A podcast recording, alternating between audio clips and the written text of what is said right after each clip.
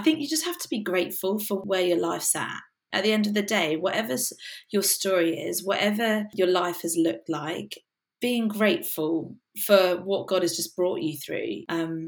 You might not see it now. You might be stuck right now. And if you're listening, you're just like, oh, this is dark, or this is a mess. My life is a mess.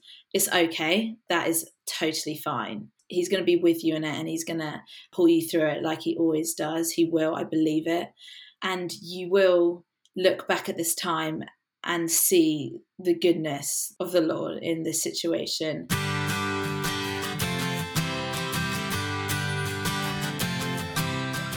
You are listening to the Christian Music Archive Podcast, part of the New Release Today podcast network. I'm your host, Dave Maurer.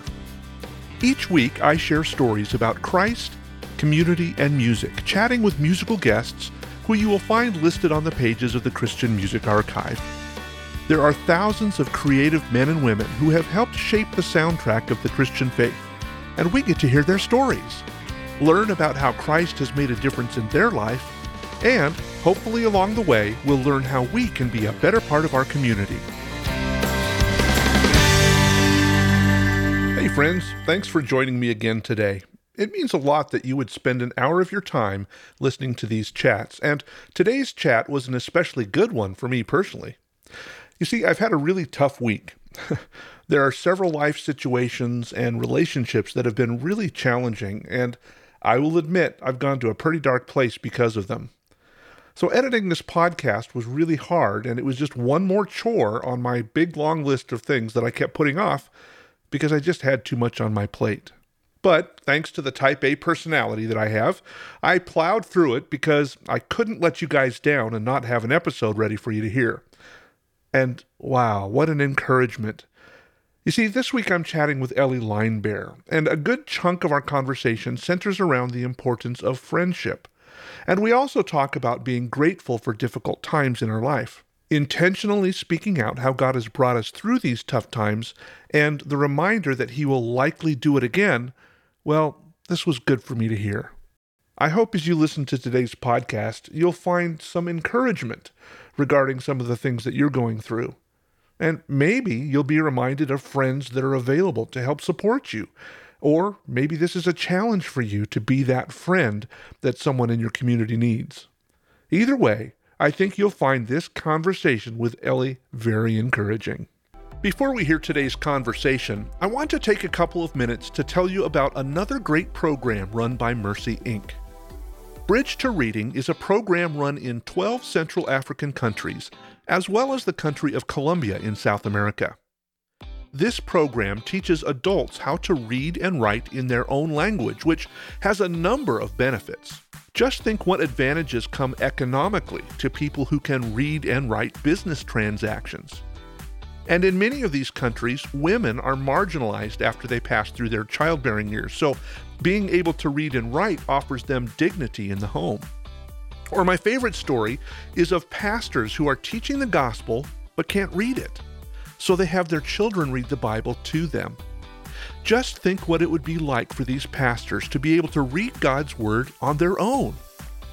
If you want to find out more about the work Mercy, Inc. is doing through Bridge to Reading, head over to christianmusicarchive.com/mercy. There, you can read about our partnership with Mercy, Inc., as well as see how you can get involved and further the work of teaching adults how to read around the world. That's christianmusicarchive.com/mercy. And thanks for your willingness to help. Well, today I've connected the longest microphone I could find. I've run it across the ocean to the city of Brighton, England, and I'm chatting today with Ellie Limebear. Ellie is a relatively new artist, releasing her first EP back in 2019, and her debut album, Lost in Wonder, released last year, and a lot of people are talking about it, including us now. So won't you welcome to the podcast, Ellie Limebear. Welcome. Oh, hello. Thank you so much for having me. It's so fun. Well, our website is documenting the music from the past 60 years, people who are writing the soundtrack of the Christian faith.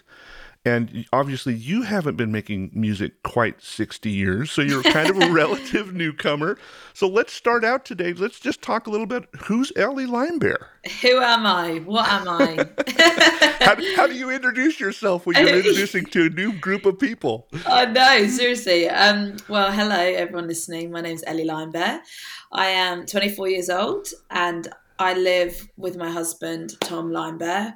We do have the weirdest surname. I went from Smith to Limebear, quite the transition. So we've been married 4 years now, and we've got a little baby on the way, which is a bit mad, which is very exciting. Congratulations. Thank you. And we live in Brighton, which is the sunny south coast of England. So an hour south from London. Okay. If you can picture that. So we're by the beach. It's not always sunny. We just called it sunny Brighton because, you know, we just hope it's sunny. But yeah, no, I've been doing music, my own artist stuff, I guess, for past 4 years, I reckon. I never thought I would do this, to be honest. I grew up in a Christian family. I grew up around music. My dad's a worship leader who's part of a band called Delirious. Little no-name band that nobody's ever heard of. Yeah. A little band. So he was part of that for 17 years. And so I grew up touring the world with my family and the band and seeing all sorts of things that God can do, really. Mm-hmm. I was exposed to so much from such a young age, which I'm so grateful for, what he can do. And so, yeah, I guess growing up on the road, but also coming back, I've lived a very normal life. We would come back from America or wherever traveling and come back to a tiny village. I grew up in a little like granny village. You know, there was mini golf and a few shops and the beach. Literally, that was it. We got a very big family. So, very polar opposite sort of worlds, like going away, touring, people knowing who Dad was and blah, blah, blah, and then coming home and no one caring, no one knew anything really. Yeah. Grew up in church though. Every Sunday we'd go to church without a doubt. I'm the eldest of six kids, so quite the pack, you know. Older child, been there, done that. Oh, love that. Yes. Yeah. So, but yeah, I'm just your friend really. I love people. I love the Lord. I love my community. You know, there's so much beauty in this world, isn't there? Mm-hmm. And there's lots of ugly stuff too, but I just try to live a life that's like full of wonder as much as I can, you know, and full of just trying to see the best in people and things in this world. So yeah, but that's me really, and that's me, just your friend. Well, you said you talked about living in a world that's full of wonder. That's also the title of kind of Lost in Wonder, your first full album. Yeah. I read a review, and I really like this review. It says, Ellie Limebear is so relevant and needed in the ever-growing genre of Christian music. The title of her album, Lost in Wonder, really says it all, as you can completely feel how Ellie is caught up in the love for Jesus and how he impacts her soul on this highly spiritual album. Wow. Let's talk a little bit about this new record. What kind of was the genesis of the album and kind of what's the theme and so forth? Yeah, so Lost in Wonder, it really is an amalgamation of lots of different themes, I would say, and lots of different sounds. Like there's like six or seven producers on this album. So I didn't have one person with their hands on all of it. It was very, you know, producers here in the UK, in the US, in Australia, you know, it was made with friends, made with people I love and have gotten to know over the years. But it really is all about, I guess, being in awe and wonder of our God, you know. Mm-hmm. There is so much to be in awe of him, you know, who he is, what he's created, how he is, how he communicates with us, what he shows us, what he teaches us, what he, you know, there's so much to find out about God, you know, and me personally, you know, I'm 24 years in and I'm, you know, there's so much more, you know, that it's never ending. And so I guess these songs are just my revelations from being a young girl, knowing Jesus from really, you know, I was 7 years old when I gave my life to the Lord, and I remember it so clearly. And I remember being filled with the Holy Spirit for the first time when I was 13. and remember just being like, oh my gosh, I'm so all in. I love you so much, and I just want to give my life to you. I want to give my life to a life following you. And so these songs just really are just discovery and what I've learned, my adoration and what I want to sing, what I want to tell people about Jesus, whether they want to hear it or not. I want to let people know that living a life with Jesus is the best way to live and to stick at it. And, you know, it can be tough at times. And I was the only Christian at my school. And I remember, you know, so many of those years, I do feel quite alone in this. And then I'd go to youth on Fridays and like, oh, wow, no, I'm part of a bigger thing here. Or I'd go to church on Sundays and like, oh, wow, like my community, like there is it's so much bigger than yourself, you know. And so I guess that's what Lost in Wonder is all about. There's just like lifting our eyes, being aware that life is bigger than ourselves, you know. He's a maker of the heavens and the earth, but also the maker of us, you know, knows every hair on our head. So I guess that's what Lost in Wonder is about, but there's like lots of dancey songs and also very mellow songs, and it really is a jumble. Kind of struck me as looking at multi-facets of a diamond, you know, of if the Lord is our diamond, and there's so many different pieces and parts of who God is, that how can we as mere human truly encapsulate what God is? Because sometimes he's a comforter, sometimes he's a party along with me, celebrate with me, sometimes he's a healer, sometimes he's a disciplinarian, you know.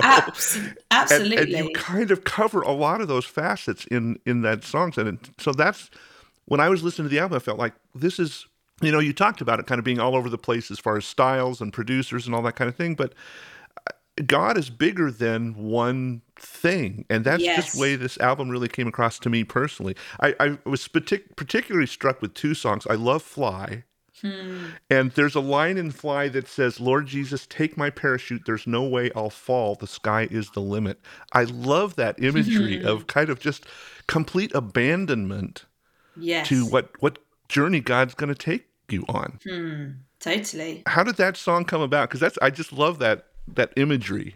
Yeah, so that song came about years ago. You know, I'm part of a church here in Brighton called St. Peter's, and Brighton's a very creative city, and lots of musicians, lots of artists. And probably about 5 years ago, I'd say, our worship pastor brought lots of like the worship team together and just, you know, encouraged us, let's write some music, you know, for our church and just for fun, really. And we didn't know what would happen. We didn't know if we were songwriters. We didn't know if we could, you know, bring things together. It was just like almost a little experiment of let's just get together, let's eat together, let's go on a songwriting retreat. And so this was when I was like 17, I think. And my worship pastor, Paul, he's an amazing, amazing guy, and just invited me amongst all these other amazing people. And I felt so honored and like, oh, I've never written a song before. Like, I don't know really why I'm here. I was part of the worship team doing like a bit of backing vocals and love worship. I've always loved to sing and loved to worship. So anyway, Fly is one of these songs that came out of that writing retreat. And it was just me and my friend Holly. And it was actually like, we wrote it 6A time. So it was way more emotional. And it was like on a guitar, like on acoustic. And then it turned into this 4/4, you know, dancey thing, which it needed to be. You know, it started in a place where it needed to be, and for the emotion and all the things we needed it to kind of like, all the things we wanted to say. But then the production just took it to where it needed to be. Lord Jesus, take this heart of stone. Take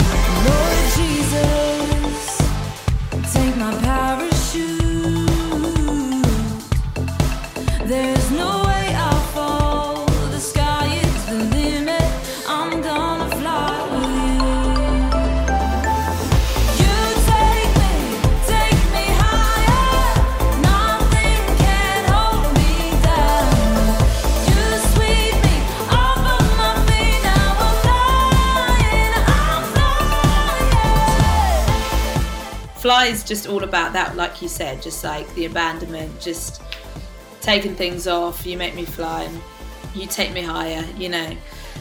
So that's kind of where Fly started, and then I put it on the album. I thought that I love this song. Well, the other song that really struck a chord with me was the song What Love Looks Like, and the line, always patient, always kind, you never leave the lost behind, even though I wander still, oh, you chase me down, you always will.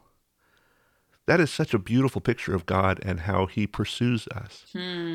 What kind of caused you to feel that lyric? Yeah, and I guess it's straight scripture, you know, always patient, always kind. And that scripture's always good.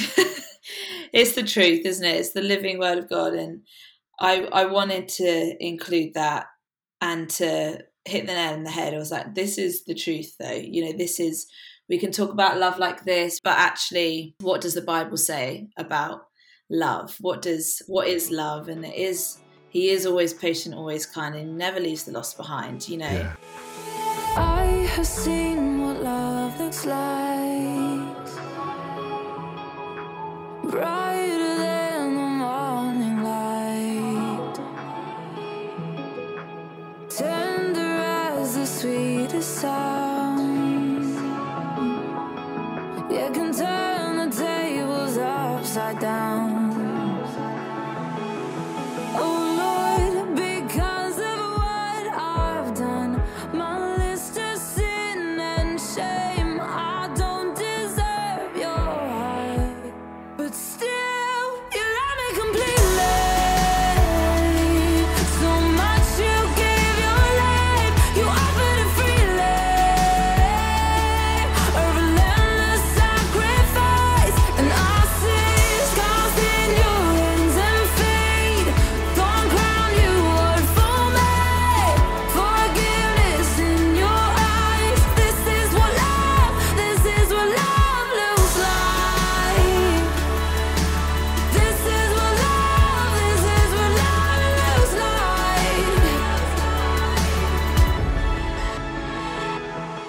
That is love, isn't it?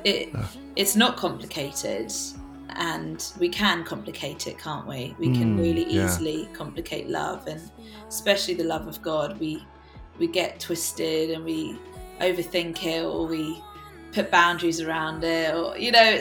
But actually, when we read scripture and what he's like, he's gentle and he's humble in heart, and he's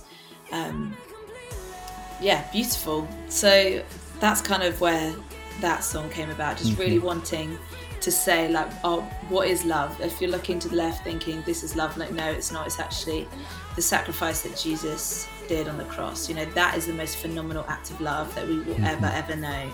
And it's real, and it happened, and it's living. You know, this is a living love. This is not a dead sort of love. Yeah. So that's what love looks like is all about. Well, and I love the fact that God is chasing us.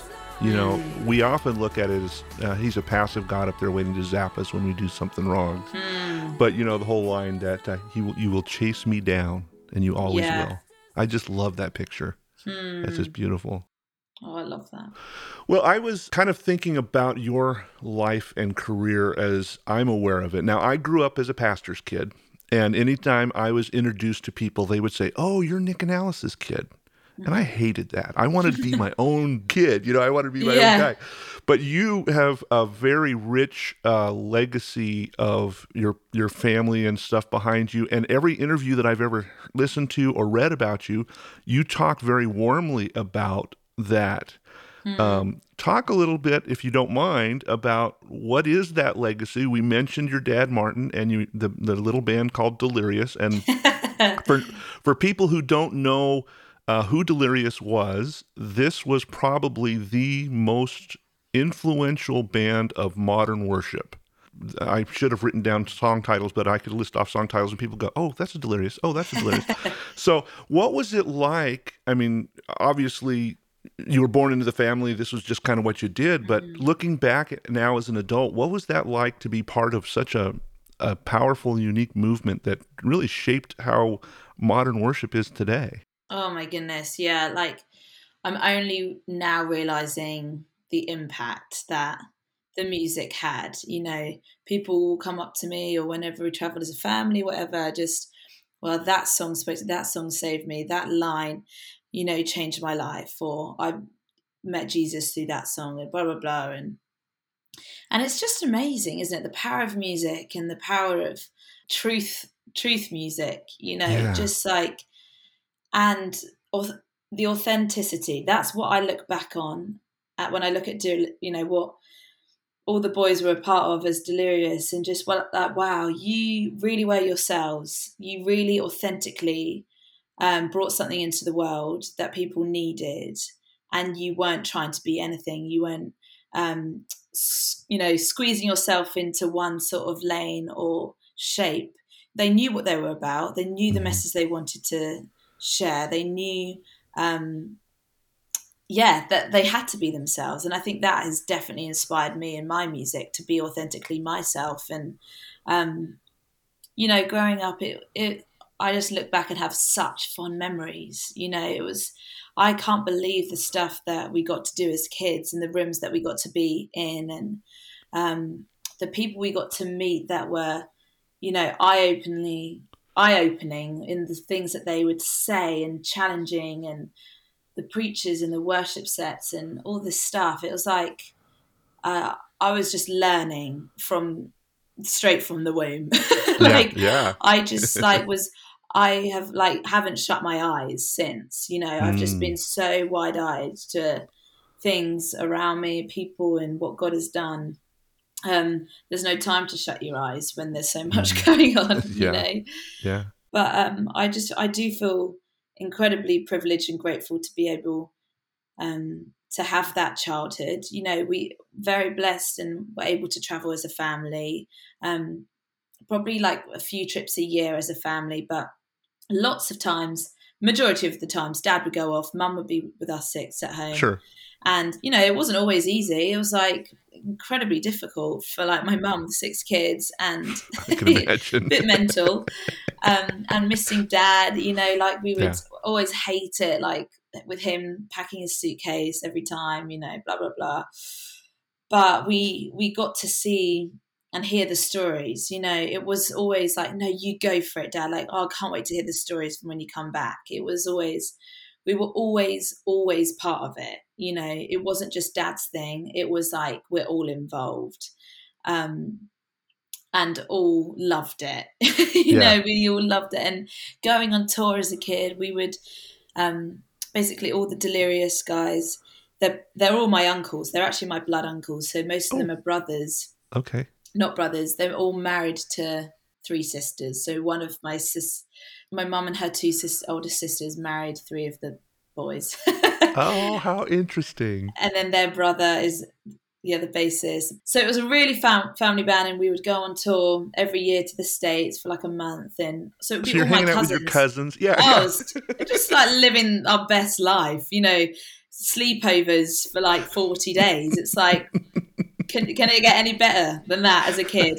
And then waking up to venues in America with like Krispy Kremes for breakfast. It's like, hello, I'm in heaven. Okay, let's never leave. You know, it was those are our memories, and getting to just skate around and sound check in these arenas, you know, just and then getting to hear the music again and again, and making actions to all the songs. Like, we just had fun. And I know it wasn't easy for the mums, like chaos, like 15 kids on tour. But it was such, really beautiful time. Like, I have really fond memories. Even though Dad was away a lot, I knew that there was a bigger thing going on. Well, it's interesting because I read somewhere that you really weren't necessarily going to be in the family business. I mean, it wasn't like you decided, okay, since Dad's a musician, I'm going to be a musician. You sought after a different career. How did you kind of make that transition to say, oh, I do have something that God is asking me to share in music, and it might be bigger than just singing at church? Yeah, no, totally. I really didn't plan on doing this at all. Honestly, like, I never really had that kid dream to be an artist, to write songs, to tour, like honestly, because you knew what it was really like behind the scenes. Yeah, that was it. And the sacrifice and the commitment, and it's tiring, and leaving people at home is sad, you know. And I think probably subconsciously was that, oh, you know, Dad's done that. He's had a cracking go at that, bossed it, you know, maybe I'll do something else. And I've always been very creative. Like, I love creativity and, you know, photos and design and blah, blah, blah. And I've always loved music, but I never thought I would pursue it as a career. But there's videos of me as like a really chubby toddler, like singing at the top of my lungs, like Darlene Check songs in the kitchen. And just, I've always loved worship. Like, I have always loved singing, but I never wanted anyone to hear me sing. That was always like a thing of like, oh, nobody, I don't want anyone to hear my voice. Very embarrassed. Didn't like microphones. I never did any school talent shows. I never did any, I just didn't want to, I was so nervous and just was like, nah, that's not for me. I'm going to do something else. So I pursued photography. So I set my own business kind of in school really and studied that, loved it, got to meet lots of new people, which I love. And I thought that's what I was going to do. You know, got all my gear, got all the things, would travel around. But God had a really different plan. He really put the spanner in the works, which he always does, and it's always the best. But it was really out of nowhere. In 2017, we were on a tour, the Outcry tour. I don't know if you remember the Outcry tour, but on tour with Dad as a family. I was engaged to my husband, Tom. We were about to get married like 4 months later. So this was in the August. And I remember entering that summer. It was like a summer of just lots of gigs. Like, we were just with Dad the whole summer, which was so fun. Those are like the best summers. And I remember entering that summer thinking like, oh God, like what? And especially as like with Tom, we were just chatting about, okay, we're getting married. Like, God, what do you want us to do? Like, we kind of all is like, tell us, teach us, lead us where we need to go. If we need to drop anything, help us drop them, you know, just open our eyes. We kind of feel not very inspired at the moment. Just surprise us, really. That was our prayer going into the summer, like a bit lethargic. Lord Jesus, surprise us. And that's a bold prayer. Yeah, it is. It's gosh, I'm glad we prayed it, but it is scary. You know, and he will get you to do things that you're like, oh, right, so that does mean I have to drop that. You know? Right. Okay, you actually do here. But, yeah, it's crazy, actually, all over that summer, the sermons that we listened to and things, people come up to us and be like, what's your dream? Like, what are you living for? Like, what are you waking up thinking about? Like, what do you... And I remember being like, oh, I don't know. I've got no idea. Like, I don't know. I like doing photography. I'm doing, you know, leading worship a bit at church. Just, you know, and also I was traveling a bit with Dad doing some keys and like backing vocals too, just for, you know, it was fun. I was young, getting married soon. And all these sermons and things, just like talking about vision and dreams and come on, like, what are you running after? And so that kind of like tied with our prayer. And it's like, oh God, I don't know what you're going to get me to do. Like, I don't know what I'm here on earth to really do. And it was one evening on this tour, Dad was leading worship, whatever. And then he said, oh, you should watch the rest of the show. I was like, have you seen all the artists? And I'm like, it's, you know, I've watched so many Christian shows. Again and again, I'm like, can we go back to the bus and like eat some Doritos or something? Like, I'm a bit tired. But I felt really stirred to just watch the whole thing and stood at the back of the arena with all my siblings and Tom. And I remember someone started singing and I felt so overcome by the Holy Spirit. The lights came on and they started singing and I was just like, oh my gosh, I don't know what to do with myself. And I remember that moment, God so clearly said to me, Els, I'm going to lead you into something very similar. And you're not going to write this sort of music, or it's going to be a little bit different. These people might not even be like, come to your shows or whatever, or be part of what you're doing, but like, trust me and watch what I do and just let me take you here. And I was just like bawling my eyes out thinking, but I don't think I want to do this. Like I like, but so moved and like knew it was such a God moment. Just like, oh wow, this isn't, it wasn't like, yes, come on, I would love to. Like, thank you, this is the moment. Yeah, get me on that stage, Lord, yeah. Come on. Like, yeah. It was more like, oh, this is really nerve-wracking though, because I've never really wanted to do this. And I've watched my dad and I've watched his life, you know, behind the scenes and on stage and blah, blah, blah. Yeah. And I guess that was the moment for me. That was such a clear God moment. I was like, okay, shift gears. You know, I'm all in for what you want me to do, Lord, and where you're taking me. And I do trust you. I fully trust you because you've haven't let me down all my life. You know, you've carried me since I was a little girl. So you're going to jolly well carry me for the rest of my life.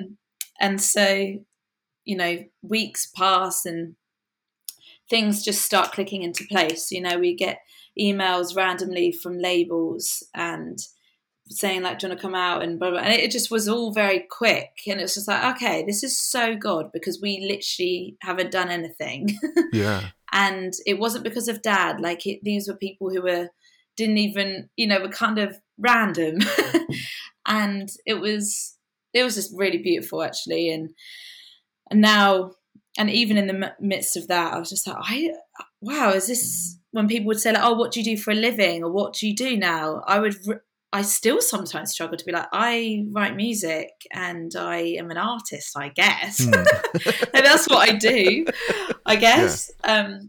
But because for so long, I just thought I don't think I would ever do this. So, but I'm so grateful. I can't believe what the Lord has done through a yes and through trusting in him and seeing what he's done in our lives as a couple and with my music and the stories that constantly come in from different songs. And it's all down to him. It's all him. Like he's done it. Like he's written through me. He's sung through me. He's opened every door. He's like, it is all him. And I've just been able to partner with him in this. Yeah. And so that's kind of how this has all happened.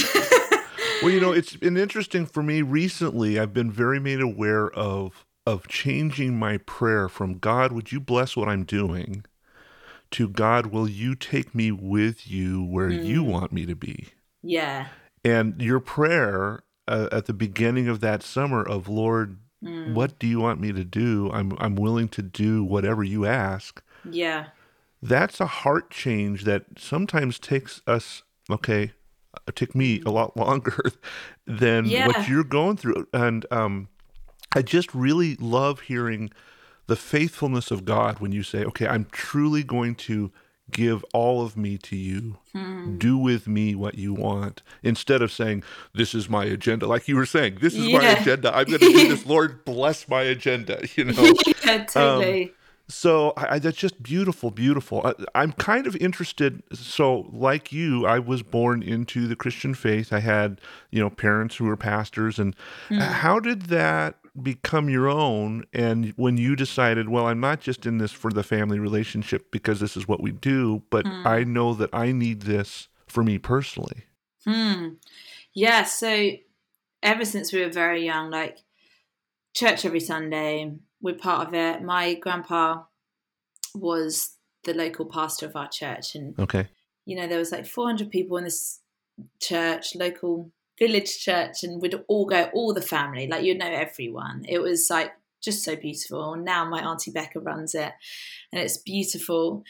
And so we were always just like, that was our routine Sundays. But mum and dad were always very encouraging and just like, no, you guys need to find your own faith. You can't hang on our faith. Like me and dad, like mum would say, like me and dad we know Jesus and we have our own relationship, but it's not going to work out you just hanging on our relationship. Like you need to find Jesus for yourself and you need to have your own relationship, and which is the most beautiful thing. And so just knowing that, just like, okay, I would love to know Jesus for myself. And I remember when I was 7, just, yeah, going to my room one day, crying my eyes out. It seems so young, and it's crazy how I remember this, but I do, because it was just such a beautiful moment. But just kneeling down by my bed, crying, just saying, Jesus, would you be my friend? Would you come into my life? And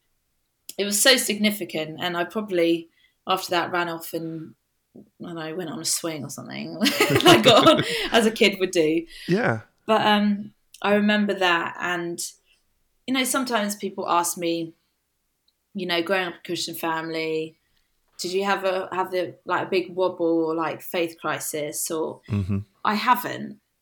And I know that's kind of crazy to say, or there hasn't been, like, of course there's been like times where I'm like, oh, this is tricky, or yeah. But I've never doubted God, that he's not real, because I've just seen too much and I've heard too much with my own, these same eyes. Yeah. From when I was a little girl, like, I can't deny the fact that he's not moving and he's not breathing still and he's not changing people's lives, because he's constantly changing mine and teaching me things. And I think, yeah, that's kind of been my journey of faith really throughout the years. It's just, I've just seen his faithfulness like again and again, and not just in my lives, but like stories of my friends and my family and, you know, people at church and, you know, the weirdos at church, you know, like all the people, like, you see, wow, God, you provided there. Wow, God, you healed that person. Oh, that, you know, that person passed away, but I can see the goodness that you're bringing, even in the mess and the grief. And, you know, I can see the beauty in the ashes and what he does. It's like, I don't have doubts. I don't, like, I'm just so all in. And it seems probably a bit audacious to say, a bit crazy. And some people may be listening, you're like, well, yeah, good for you, you know, good for you, Ellie. But it is true. And I can't shake that. Like, it's so, he's so real to me, to my core. Yeah, I want to follow him. I want to learn more. I want to keep my ears open. I want to do whatever he wants me to do. And I guess that's been like the journey. Well, I remember growing up that I felt like I don't have, you know, I was always intrigued by these testimonies of people who, you know, just dark, they were drug addicts. They were, you know, maybe they were poor and homeless, or maybe, you know, whatever, and they have these dramatic testimonies of how God came in and rescued them. And I always felt a little guilty for not having that story. And I don't remember who it was, but they shared with me, you know, you have your own story of the fact that you grew up in this. You didn't have to suffer that hard thing to recognize that God was part of your life and that you needed that relationship with him. And that is just as beautiful of a testimony as I had this life-changing experience. Now, I've had some situations along my life that are tough, like you talked about, that God definitely brought me through. But I wanted to make sure that people listening understood, if you don't have that dramatic, life-changing testimony, that doesn't make your relationship with Christ any less. No. And it's important for us to know that God loves each of us exactly where we are. He's going to reach us exactly where we are. And if you don't need to be hit up the side of the head with a 2x4, then, you know, maybe you need the soft cuddly Lord, or you know, but he's there for you. And I love your testimony of the fact that this is just something that you realize, this is part of my life. It sounds to me like you're saying, I can't do this without God, and why would I want to? Yeah, totally. And I love how you said that about the, you know, not having a radical testimony where, you know, it was this way and that way. And, you know, for so many people, it is like that. You know, my husband, Tom, he has an amazing testimony of where, you know, he didn't grow up in church. He got saved when he was 18 and had lots of things in the past. And hearing him speak now and how he kind of communicates with people who've also had similar things or who don't know the Lord yet, I'm like, so I admire it, because I'm like, wow, yeah, God, you have used him so beautifully, and how you've transformed his life, like, that is beautiful. And then I look at my own life, I'm like, but God, you've done this, you know, similar transformation, but it just looks different. And you're constantly molding us, you're constantly changing us from the inside. And I think you just have to be grateful for where your life's at. You know, at the end of the day, whatever your story is, whatever your life has looked like, I think being grateful for what God has just brought you through, you know, mm-hmm. and you might not see it now. That's the other thing. You might be stuck right now, and if you're listening, you're just like, oh, I just like, this is dark, or this is a mess. My life is a mess. It's okay. Like, that is totally fine. Mm-hmm. And he's going to be with you in it, and he's going to pull you through it like he always does. He will, I believe it. Yes. And you will look back at this time and see the goodness of the Lord in this situation. And you might be laughing like, yeah, good one. But it's true. Yeah. And like, I'd encourage you, if that's you listening, just count your blessings today. Like, just list the things that you're just grateful for today, or because gratitude really shifts things in us. It really, yes. it gives us different eyes.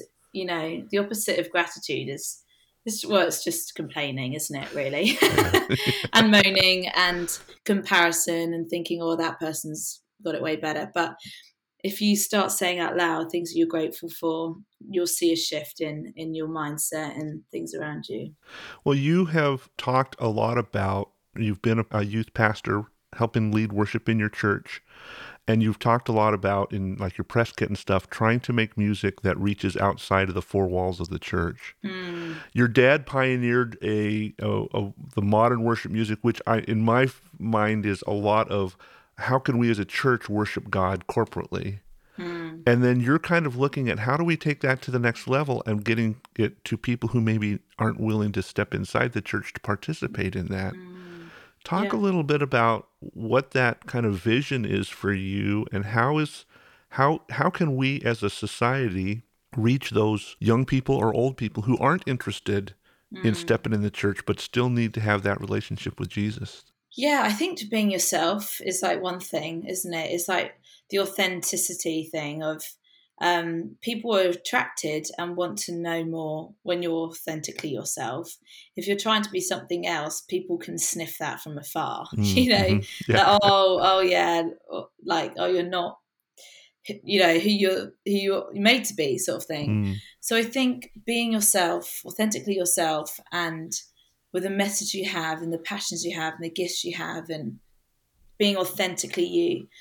But I think growing up, being part of a school where I was the only Christian and surrounded by so many people who didn't care about or tease, you know, it's really interesting in the UK, I find, or in Europe, it's almost like weird if you're a Christian, like there's, you stick out more. But I feel whenever I go to America, I feel like there's this more, I don't know, there's like more Christian schools, and it's like, it's more weird if you're not Christian sometimes. It's like, like lots of people say like, oh yeah, I'm a Christian. Whereas here it's like, I don't know if that's the same. I've just noticed that over the years. I could be totally wrong about that. But here it's just like, oh, you're a Christian. That's so weird. Do you like sing hymns at like these, you know, with grannies and old church on pews, you know, it's like, such a dated perspective of church, and but I think surrounded with people who don't know the Lord at school and who didn't care, didn't get it, I think that's where my heart to share and to kind of reshape, rethink their perspective of who God is and what he's about, and church and community and a life with Jesus is like. I think I can see it probably started from there, being in high school. The conversations I would have, the challenging things that people would say, I'd be like, oh gosh, yeah, well, how do I answer that? Or what does, you know? Yeah. So I think my vision to write music for people who don't know the Lord comes from that, and just in a way that is me, and just, this is it. And this is the sound and production, and it's, like, I love music. Like, I love so many different artists in the mainstream world. Like, my playlist is so all over the place, you know, with different sounds, and I'm inspired by different people and lyrically how they write things and themes and blah, blah, blah. So I'm like, I think I could do that. Like, mm-hmm. not in, you know what I mean? In my way, though, of and what I believe and what I'm passionate about. So I guess it comes from that time, really. Yeah. And it's amazing, actually, though. I'm like, the Lord is so great and so funny. Just my prayers over the years of, oh, would my school friends, like, know you, Lord, or would they put my songs on their party playlists or things like that? And I, over the years, have got messages from people at school like, oh, we just added your song to our, like, playlist for the weekend, or, oh, this, your song, you know, I'm, like, in balls of tears right now driving home from work from, and it's like, God can do whatever he likes. Like, pray the prayers because he listens. Yes. And even when you're kind of like half praying the prayer, like, he's listening and he really cares, and he cares for those people even more than we do. And it's just, you know, out of the blue things can happen. It doesn't have to take years. Sometimes it takes years, but sometimes it can be a moment for transformation, or I don't know. I'm just so encouraged that, yeah, he's done so many things like that. Well, one of the things my pastor said, which was very freeing to me, is it is not our job to win people to Christ. God does that on his own. Totally. And so we need, like you said, to be in that community, to be the friends, to be showing a life that is changed, that hopefully people will say, I want what they've got. Yeah. And then God softens the heart, and God is the one who changes. And that's very freeing for me as a type A doer. Yeah. I have to do everything myself. Yeah. I can't make somebody become a Christian, but I can show them what it's like. And you're talking about that in community that just really resonates with my heart. Yeah, it's so important. Just be a friend. What does your daily community look like for you sharing God with your peers, both in and outside of the four walls of the church? Well, that's a good question. What does it look like, though, for me? I guess the same thing of just being a friend, you know, the encouragement, like, that can go a long way. Mm-hmm. Don't underestimate encouragement, because little texts or calls or checking in on people, or people you can't see, or overseas, or next door neighbours, like, it's so much more. Like, I've learned over the past couple of years, like, what worship is, and it's not just singing, and it's not just my music. Like, that's like a tiny part of it, really, of a worshipful life. A worshipful life is loving when you really want to hate. It's you know, it's being generous even when you don't understand, like, you've got no money, or you can't feel like you can't give. Worship is being friendly to annoying people. It's you know, it's welcoming people in, being grateful. It's all these different things that, you know, Jesus teaches us to be, is, you know, the best version of ourselves. And I think you just gotta do your day, and whether that looks like writing a beautiful song, or simply just having a little chat with my neighbour over the fence, talking about how bad her day's been and just chatting, you know. Yeah. I think it's equally as important.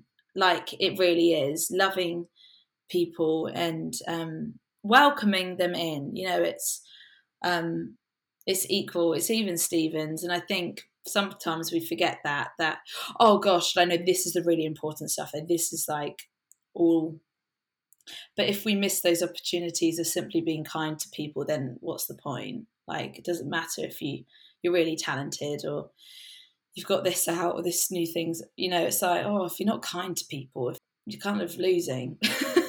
Well, I love the sentiment that you say, that loving people is part of worship. And I think in our society, like you said, the songs, what do we do to God? We praise you, we pray to you, but that worship can also be ministering in community to each other. That is just beautiful. And I hadn't thought of it that way before. Thank you for sharing that. Oh, absolutely. Yeah.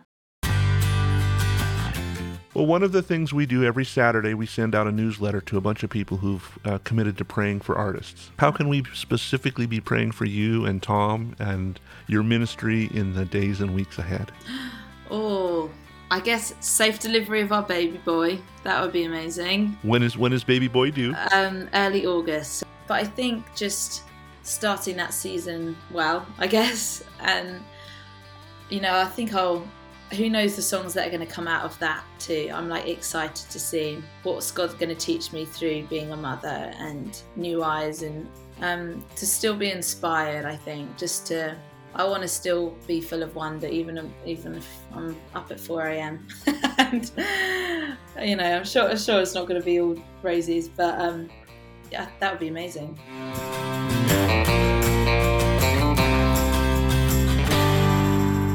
I really enjoyed my chat with Ellie today, and I'm grateful to her husband, Tom Limebear, for helping set it up. One of the themes that kept coming up as we were going through this conversation was that of being a friend. Do you remember when I asked her to introduce herself, Ellie said, "Well, that's me really, just your friend." And then she talked about asking Jesus to be her friend as part of her testimony. I wonder if the challenge we face in being part of a community is that we're just trying too hard. We want to be sure we love well, or say the right things, or act a certain way. Sometimes being in a community feels kind of complicated. What if we were to strip it all away and just focus on being friends? Merriam-Webster Dictionary calls a friend one attached to another by affection or esteem, or one that is not hostile, someone that is part of the same group. To me, that feels really achievable. When Jesus was talking about how to be in relationship with one another, he said it this way in John 15. He said, "You are my friends if you do what I command. Love each other the same way I loved you." I've had a couple of really special friends help pour into me this past week through all the tough stuff that I've been dealing with. And this conversation is kind of challenging me to say, what can I do to be a friend to someone near me? This might be somebody going through a tough time, or maybe it's making a new friend that I can share God's love with. Maybe it means chatting over the back fence, kind of like Ellie talked about. Or maybe, like what I've experienced this week, it means being vulnerable with someone and asking them for their help. Whatever it looks like, I would encourage you to join me in trying to focus on how to be a friend to someone this week. Maybe it's a new person. Maybe it's somebody we've been friends with for quite a while. But I'm just believing that we'll never know how even sometimes the smallest gesture could make a world of difference to somebody around us. As always, thanks for joining me for this conversation today. I am grateful that we get to spend this time together each week hearing stories of God's amazing faithfulness. As a regular listener to this podcast, would you mind taking a few minutes and rating it on your favorite podcast app? Reviews and ratings really help spread the word so that other folks can hear about these great conversations. And if you have comments or questions for me, please feel free to drop me a message on any of the social media platforms. You can find me on Facebook, Instagram, Twitter, and Patreon by searching for @CCM Exchange. Or you can always drop me an email on the website christianmusicarchive.com. I'm really looking forward to our time together next week when I have another great conversation with one of the musicians you'll find on the pages of the Christian Music Archive. So until then, remember this: God loves you. In fact, He's crazy about you.